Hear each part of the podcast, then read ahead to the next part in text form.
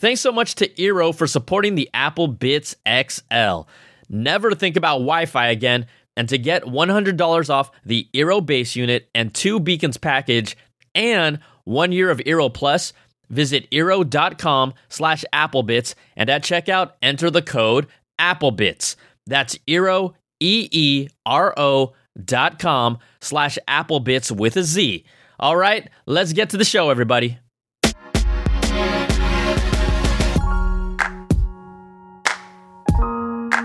Hey. What's up, everybody? Welcome to the show. It's the Apple Bits XL. Brian Tong here, your host, doing the most. It's everything good and bad inside the world of Apple. This is episode 53. We keep going strong, and thank you so much for everyone who has and continues to support this show at patreon.com/Brian Tong, starting at $2 a month. I just appreciate so much for all of your support to allow me to do this, and we have fun doing this. We also know this show is all about you all.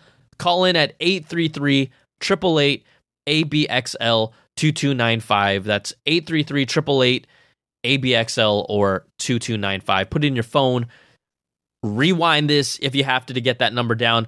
I only put one call in because we had a couple, but they're all right, and things have kind of been changing really fast. So, again, you can call there or also email the show, applebitsshow@gmail.com, and just do an audio recording and send it through. Sometimes that honestly sounds a whole lot better. So you could check it out that way. Okay, let's just first get some house cleaning out of the way, just in case you didn't know, because it's been a week from last show. The FaceTime bug has been fixed with iOS 12.1.4.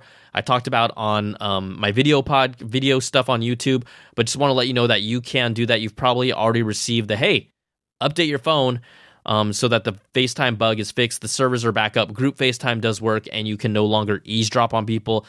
I had a few people that would call in and talk about other kind of weird things that FaceTime was doing, getting calls from random strangers that would go through. I mean, it's had issues like that before, but ultimately, at least the whole privacy issue that was revealed from a teenager who will be getting paid by Apple, and they're also going to pay part of a scholarship for him for his future education, which is really cool. That is going to be taken care of, but the whole eavesdrop issue as of now is dead, and group FaceTime is back in effect. All right, we had a call from Carson from Memphis who wanted to talk exactly about this. I just wanted to give him props. That's why I'm not playing your voicemail, Carson. But there's a lot going on. The latest news this week, and really the headline story, is that Apple, according to a BuzzFeed report, which has been on the money typically with Apple keynote announcements, Apple is planning to hold an event on March 25th. This would be the first keynote for them for 2019. That will reportedly take place on campus at the Steve Jobs Theater. But as of now, it doesn't look like it's going to be anything product related from a hardware standpoint. And everyone's like, okay, what about the new AirPods or the new iPad minis or the new 10-inch iPads? Or, geez, if you want to dream, the AirPower wireless charging mat. None of that seems to be on the radar. Instead, according to the report, this will be a very subscription services-focused event. The lead one appears to be Apple's news service that is expected to bundle kind of this partnership with not only news contents from big-time publishers like the New York Times, the Washington Post, and the Wall Street Journal, but potentially integrate it within their magazine service that they acquired called Texture just a little while ago. That service itself is expected to launch as early as April. So this looks like it's a pretty strong bet that we will see at least Apple News as one of the services that they will be announcing. Now, the thing that came out right after that report was put out earlier this week is that Apple is having a problem with publishers on finding that sweet spot to share the revenue. Early reports said that Apple wanted a 50-50 split and also control all the customer data and customer credit cards, and that early reports, publishers were not willing to do this. But a follow-up report now says that magazine publishers do, in fact, support Apple's 50% split for paid Apple News, for their paid Apple News service. People that are on board like this would be okay with it. The big thing is that, look, Apple will potentially, and this is their point of how to convince these publishers to get on, They're convinced that Apple will get millions of people to subscribe to the new service. So let's just say right now, newspapers and magazines, they've been able to establish kind of a base level of their loyal users. Well, what if even Apple, from a pure broad standpoint, said, hey, we can get you roughly just in the first 3 months, 5 million new subscribers, 10 million subscribers. Maybe it'll actually be a bundle. It's still not very clear about that.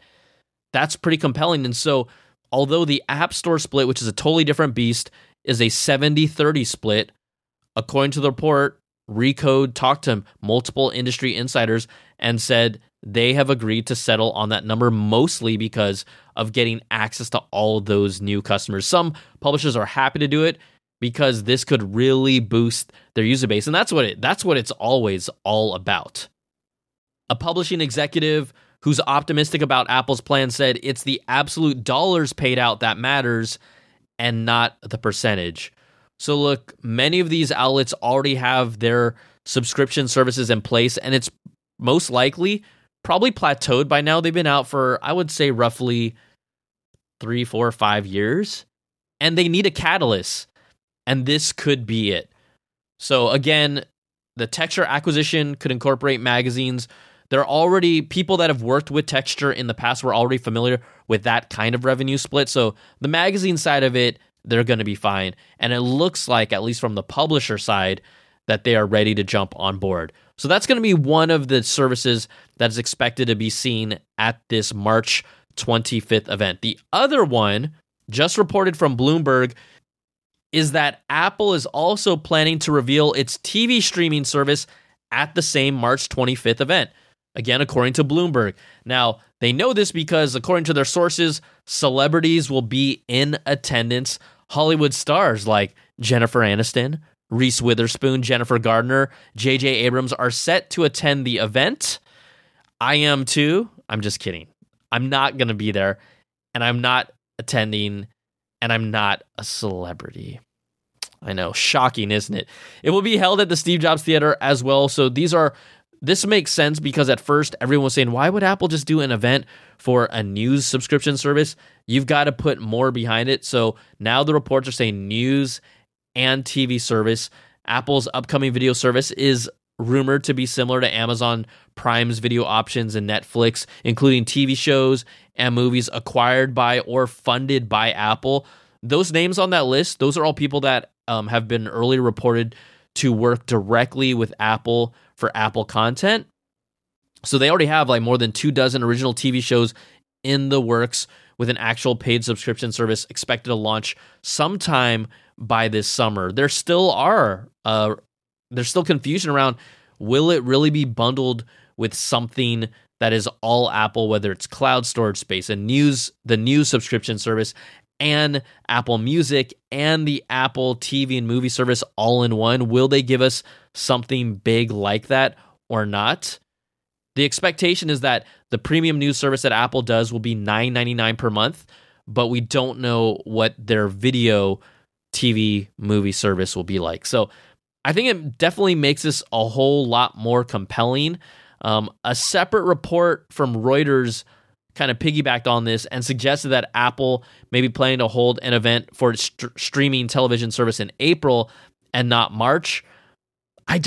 You can't tell me they're just going to do a March event and just do a news service. It's got to have more than that. And also, you kind of need to tout hardware that can use these services. I mean, I guess they could just say, hey, look, it looks amazing on our iPad Pros that we just released. But you kind of got to get like a software and hardware component in harmony, working together to get here. A follow-up report from CNBC does say that Apple is planning to launch their new streaming video service in April or May. We talked about it, that we're really getting close to seeing all these pieces of the puzzle come together for their streaming service. I think it's going to be interesting to see what the actual bundle is. And again, it doesn't matter if there's not at least 2, I have to see these shows and I cannot do without them type of pieces of content on that service in order to get me to go beyond the trial subscription just to check it out. Apple's focused big on services. This has been one of their top priorities. This is also one of the big ways that they're going to be able to generate more revenue that they have lost from the iPhone and other areas. So this is going to be big for them. So again, this is not confirmed. The rumor is March 25th, which is a Monday. Apple will be holding a keynote at Apple Park at the Steve Jobs Theater to potentially announce right now the news service, the music service, but no hardware. That's what we have right now. All right. We know that services is a big deal for them, but I think part of it comes down to how much money do Apple people actually spend on Apple's platform. A new report, according to Sensor Tower, that was shared by TechCrunch, says that the average user in 2018, how much do you think they spent on App Store games and apps in the year? The average user. So think about your consumption and your use. How much do you think you spent? Now, I probably spent more on content than I did on games and apps, but according to the report, the average amount that is generated per active US iPhone user is $79 last year. Did you spend $79 or more on your phone last year? Like, seriously, I'm gonna really think about it. Now, okay, even if you have an Apple, they did not say here specifically if it came from the Apple Music service. They're talking about games and apps specifically. So $79, it grew 36% year over year, up from the average of $58 last year spent per iPhone in 2017. So users spent about $21 more in 2018 on app purchases. I think that's fascinating because I don't think I even come close to that, but maybe there's a lot of you that do. Do you guys jive with that number? Do you think it's too high? Or do you think it's absolutely right on the money? I know there's a lot of people that are into the gaming economy on their phones, and they just keep on putting down that cheddar to, like, whether it's Fortnite, whether it's extra lives on HQ Trivia, a lot of different types of things factor into that. But I'm just curious to think if what you think, is that number really legit or bogus? In more news about upcoming events, according to Mac Rumors, they have uncovered evidence that confirms the Worldwide Developers Conference in 2019 will take place June 3rd through 7th at the McHenry Convention Center in San Jose, California. Now, it took place in June 4th through 8th in 2018. So it looks like just around that same window, the dates have been blocked out for WWDC June 3rd through 7th. If you aren't familiar, they typically do a lottery to allow people to attend the event because there are so many developers now. It gets a little crazy. All mentions of WWDC and Apple have now been removed from the 2019 events calendar for San Jose. But yeah, we pretty much it was there and now it's gone. That's not fishy at all. So look out, WWDC June 3rd through 7th coming this year. All right, let's talk some more about Eero, the sponsor for this week's show. We know that the fruit company, they're no longer in the Wi-Fi game. We just saw the news that Amazon purchased Eero to be their Wi-Fi routers, and they've really been the go-to for me ever since. And so it's this mesh network system that allows you to cover larger areas of your house or living space more efficiently with its main base unit. So there's kind of like the main base and then two beacons that you can put around your home. So what will you get with this Eero package? Total network protection. Eero Plus offers the ability to block malicious and unwanted content across your entire network. Advanced security. By checking the site you visit against a database of million known threats, Eero Plus prevents you from accidentally visiting these malicious sites without slowing anything down. There's content blocking. There's ad blocking to get rid of those annoying ads and pop-ups on all of your devices.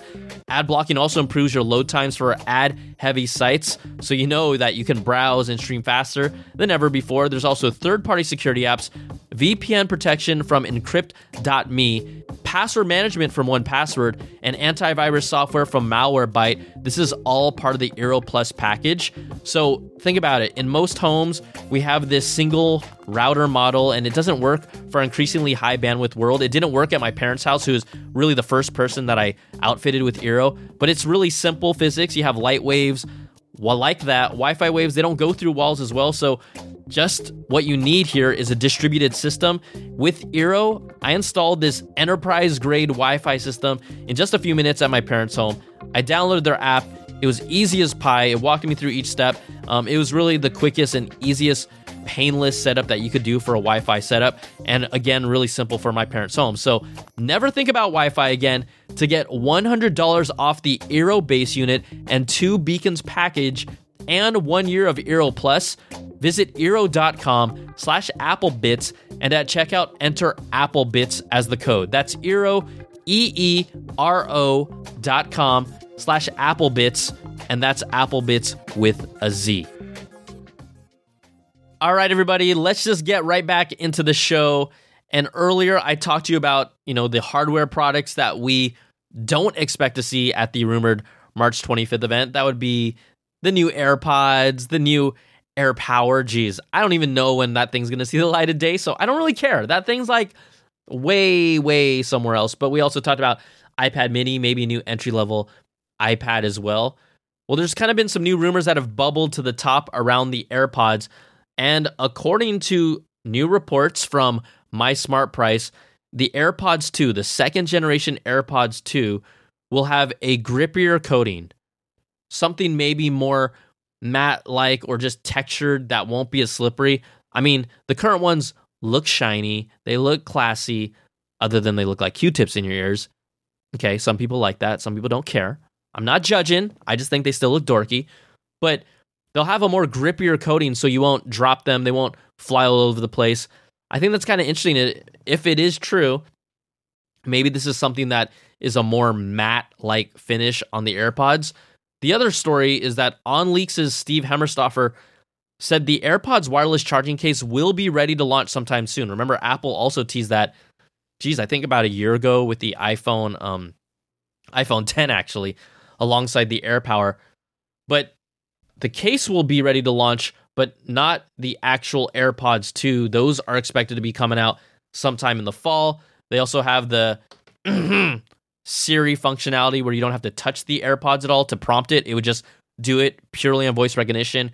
There's been rumors of health tracking, potentially sensors inside of it, as well as better water resistant and even noise canceling. Those would be pretty dang ridiculous. And I do have to say, for the record, we've seen a lot of wireless earbuds and their charging cases that come along with them on the market today. And I can tell you that Apple still has kind of the most compact, although the actual earbuds have those long stems on it, the actual case that you throw in your pocket, they still have the most compact one. And that does mean something. It allows you to make them more portable. Just throw them in your pocket, where some of these are a little bulkier and just a little bigger. So yeah, size does matter. Yeah! Also, with the AirPods, this is kind of like a sketchy rumor claim. It's being thrown out there because, yeah, lots of stuff is getting thrown out there. Someone is still claiming that the product event in March will officially announce the AirPods, the AirPower, the new iPad mini 5, and the new 10-inch iPad. So someone's going to be right, and someone's going to be wrong. I hope they do. There are no real signs that say they do from kind of like the main sources that you could say, okay, we trust what they're saying. You might as well flip a coin right now. But my leaning would be they should release hardware with these new services, but will they? I don't expect to see the new AirPods 2s until a while though. I don't think we'll see them that early yet. And they don't need to. They're still selling off people are still buying them like crazy. Why would they need to? All right, I hope I don't break your heart with this one. A whole bunch of kind of new iPad mini 5 news came out this week, and it's starting to really paint a very clear picture of what we're expecting to see. I would say if you own an iPad mini 4 today, it has not been updated or upgraded in roughly 3.5 years.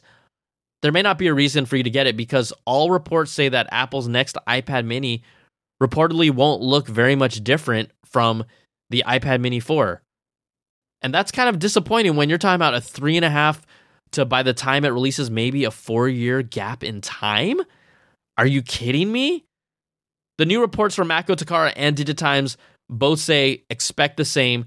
Expect the iPad mini to have the same thickness, roughly 6.1 millimeters, which would then kind of tell us that, hey, They're probably using the same body as the previous iPad mini 4s. It's also expected to maintain and keep its Lightning connector and 3.5 millimeter headphone jack.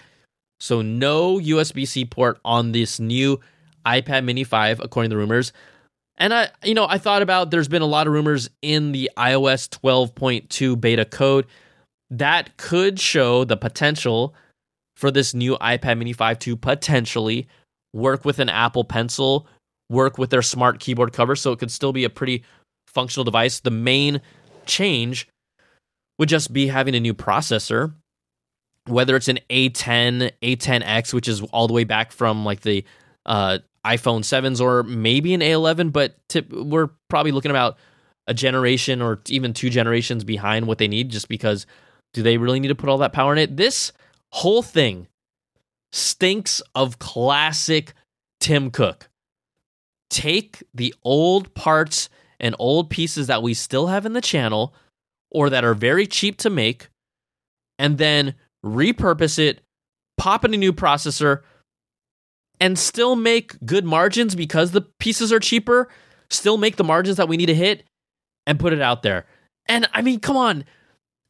If this is really 3.5, 4 years later, you've got to bring a new iPad mini. But all indications are that they are not doing that. So there's been so many people that have been patiently waiting for an all-new iPad mini 5 and getting juiced about it, and it's not going to happen. And if that's the case, you know what that's going to be. Yeah, that's a bad apple. That's terrible, but in a sad way, that is classic kind of Tim Cook style. It just smells so much like it. Another report to kind of follow up on this whole Lightning connector thing, we will see it in the iPad. If we see it in the iPad mini 5, clearly it's not like it's trying to go away anytime soon. According to MacOtakara, the 2019 iPhones, and there's been a lot of back and forth, but things have leaned more towards this way. The 2019 iPhones are said to keep the Lightning connector with the same 5-watt charger and AirPods, and yes, keep the Lightning connector. How do you feel about that? I think there's a group of people, a large majority of people that are listening, they're like, you know what, I'm okay with it because then I don't have to swap out all my cables right now. Everything is Lightning. But people like me who are now caught in between with a USB-C charging iPad Pro and a USB-C charging MacBook Pro, but a Lightning iPhone that and a Lightning AirPods, that you're like kind of caught in between, and you have to get all these different cables that you pay way much more than you should, just because we're still caught in between. So I don't know if you're discouraged by that. In a way, I felt like this is going to happen. It's going to be par for the course. And again, it still has not been officially confirmed until we see it from Apple, but it makes sense that this is the direction that they're going in. The other kind of revelation this week is that as time has gone on, we've seen a lot of rumors of this, but there's really been more evidence that not only will we see an iPad mini 5 sometime later this year, it could be coming as early as spring, but a new 10-inch entry-level iPad. It would be really a updated 6th generation iPad. Right now, the 9.7-inch iPad that kind of has the earlier form factor, this is not the new slim bezel iPad Pro we're talking about. It retails for $329 right now, but Bloomberg confirmed that there will be a new roughly 10-inch iPad screen coming soon. It's also expected to have a faster processor and a Lightning port instead of USB-C. So iPad mini 2015, we're like going back in time here with the entry-level iPad mini and an entry-level iPad. And yes, it'll be more affordable, but dang, Tim, it's all about the margins, baby. It's all about the Benjamins and the margins. Hey, it's called good business. Apple's not going away anytime soon, but damn, for people that love the tech and innovation that used to be brought consistently at every product level, it's not happening. It's not happening. But it would be funny, and actually, I hope this happens, if Apple just made me eat all of my words and, like, totally faked us all out, and all of a sudden we got this just boatload of every product, boom, boom, boom, innovation, innovation, new, new, new. Then I'd be like, all right, I'll sit down. I will sit down if I see that day. But I don't expect that anymore. I just don't. All right, you guys and gals can continue to be a part of the show. Call in at 833-888-ABXL. That's 833-888-2295, or email an audio recording that can be a whole lot cleaner at applebitsshow@gmail.com. I'm going to use a call today from our friend Evan. He sent an email. His call sounds smooth as butter. Evan, what's on your mind, bro? Hey, Brian. This is Evan calling from Pennsylvania. I was hoping that we could revisit the discussion about how Apple really is saying it's focused on professionals, and they really were pushing the iPad Pro a while back as this all-encompassing professional tool, and it can replace your computer and all these things. But I've been a professional designer and developer for over 15 years, and I love the iPad Pro, but it's never going to replace my computer, at least until they rethink the I/O, because they always point to the power, like this, it's such a powerful device. But the issue is not the power, it's the input method. Now, even if Adobe gets on the ball and they make the creative apps that are a lot better for use with tapping on the screen or using a pencil, I still spend a lot of time in apps like Word, Excel, email. I get text from clients that are not artists. I get files from them that have to be organized. And it's just so inefficient to try to work copying and pasting things across the iPad, tapping and even dragging. It's just not an efficient way to work. I last about 5 minutes, and then I'm back to my desktop. Even you had Rob Zillo on the show a while back. And if the iPad Pro is made for any type of artist, it's made for illustrators. But even he said there's things that he can't do on the iPad, and he needs to go back to the desktop version of Illustrator to do it anyway. So I think there's a lot of issues there that need to be addressed in order for it to be a pro device, and I would love to hear what you think about that. All right, thanks for the call, Evan. Really good stuff. I think that, I've been alluding to this for a while, and I've talked about it on previous shows, but Apple is driven really more lately by marketing than they are by engineering. And what I mean by that, I know this internally. I know that there's some people that have been frustrated with that. And look at how Apple's recent products have been marketed versus what they can actually do. Apple's trying to appeal to like, oh, we have animojis, memojis. That's really that and the camera are the two biggest things that they have pushed out and marketed to the general public. And when you think about it, you have this amazing phone. You can't really be like, oh, the phone, they're not going to say, hey, the phone has a way better processor, it's faster, because no one feels it. And so when you don't have these, features that are super unique and distinguishable, and you start pushing stuff like that out to make your phone appear to be that cool or attractive to the general consumer, and they fall for it and they eat it up, that shows how you're prioritizing your products differently, right? Marketing over engineering. And I think you see that in the iPad Pro. They're trying to almost, in a way, convince the general consumer that this is a quote-unquote pro machine. You can do pro things on about it, but ask any pro at the highest level, they're not using the iPad Pro exclusively. They might use it as a tool in some situations, but there is not, when I say pro, I'm talking about a high-end pro user that typically defined what the pro name was to Apple back in the day. They're not using the iPad Pro as their sole one product thing to get through the day. They're not. And so I think part of this is Apple is trying to convince users like, hey, you're a pro. But the definition of the user has changed over time. And again, whatever the name is, let's say forget the name. A product that is best for you is a product that fits exactly what you do. And so, yeah, I've always been critical of Apple calling the iPad Pro and painting the picture like it is a pro. It can do professional things, but can it be your exclusive pro machine? No. And I think until they support and show that, like really show that, it's just a name. But it is a great product. That's the thing. You know me, it's one of my favorite products, but I still don't consider, I cannot do everything I need to do on this. And people are like, oh, you can video edit on the iPad Pro. Yes, you can. But the way that I do things with it, it's not nearly as efficient. But can you edit video on it professionally at a certain level? The answer is absolutely yes. I really think for me, 2019 is going to be one of the most interesting years to see what Apple's doing, because they've kind of started to really let a lot of people down so much that is it going to be the year of services?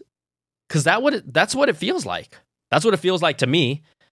I don't know about you, but I want to see what the new Mac Pro is going to bring. What is the new iMac Pro going to bring? MacBook Pros are probably going to stay the same.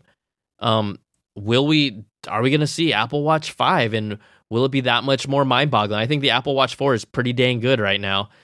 iPad Pro, other than giving me some really killer software apps, it's not like they're going to change the hardware connectivity anytime soon.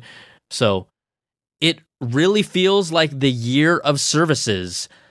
And from a revenue standpoint and from a content standpoint, Apple needs to do that.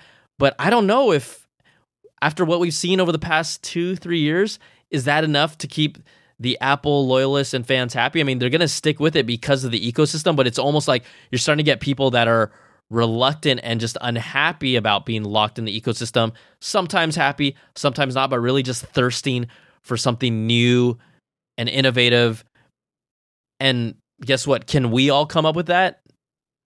Not really, but that's part of their job to do. So we'll see. 2019 is going to be real interesting.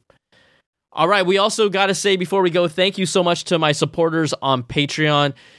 You can start at $2 a month. We have different levels and different rewards, $5, $10, $25, $100. Thank you for everyone supporting. We got to give a shout out to our Platinum Apples, Brandon Ledford, Terrence McKelvey from Stratos Wealth Partners, Gil Cabrera, Andy Halverson, Wesley Frater, Jarrett Lewis, and a new addition, Calvin Fadakar. Thank you so much. Another way to support the show, give it a 5-star review. Tell your friends, share. We hit over 700 reviews on iTunes, and it's like averaging like a 5-star. I mean, there's barely anyone saying anything bad about it, which is a good thing. But thank you so much for all your support, and we continue to keep on rolling. But that's going to do it for this week. Again, a lot of things shaping up. We're getting close to Samsung's big keynote. I think that one's going to shake things up a lot. I think people are going to, after that keynote, people are going to be like looking over to Apple and saying, what do you got for us in 2019? I'm just saying. I feel it. I already feel it before it's happening. So I'm not switching anytime soon, but I'm just telling you, I feel it and you feel it too. All right, take care, everybody. That's the Apple Bits XL. Remember, you can also call in 833-888-ABXL. That's 833-888-2295. Take care, be safe. We'll talk to you soon. Peace.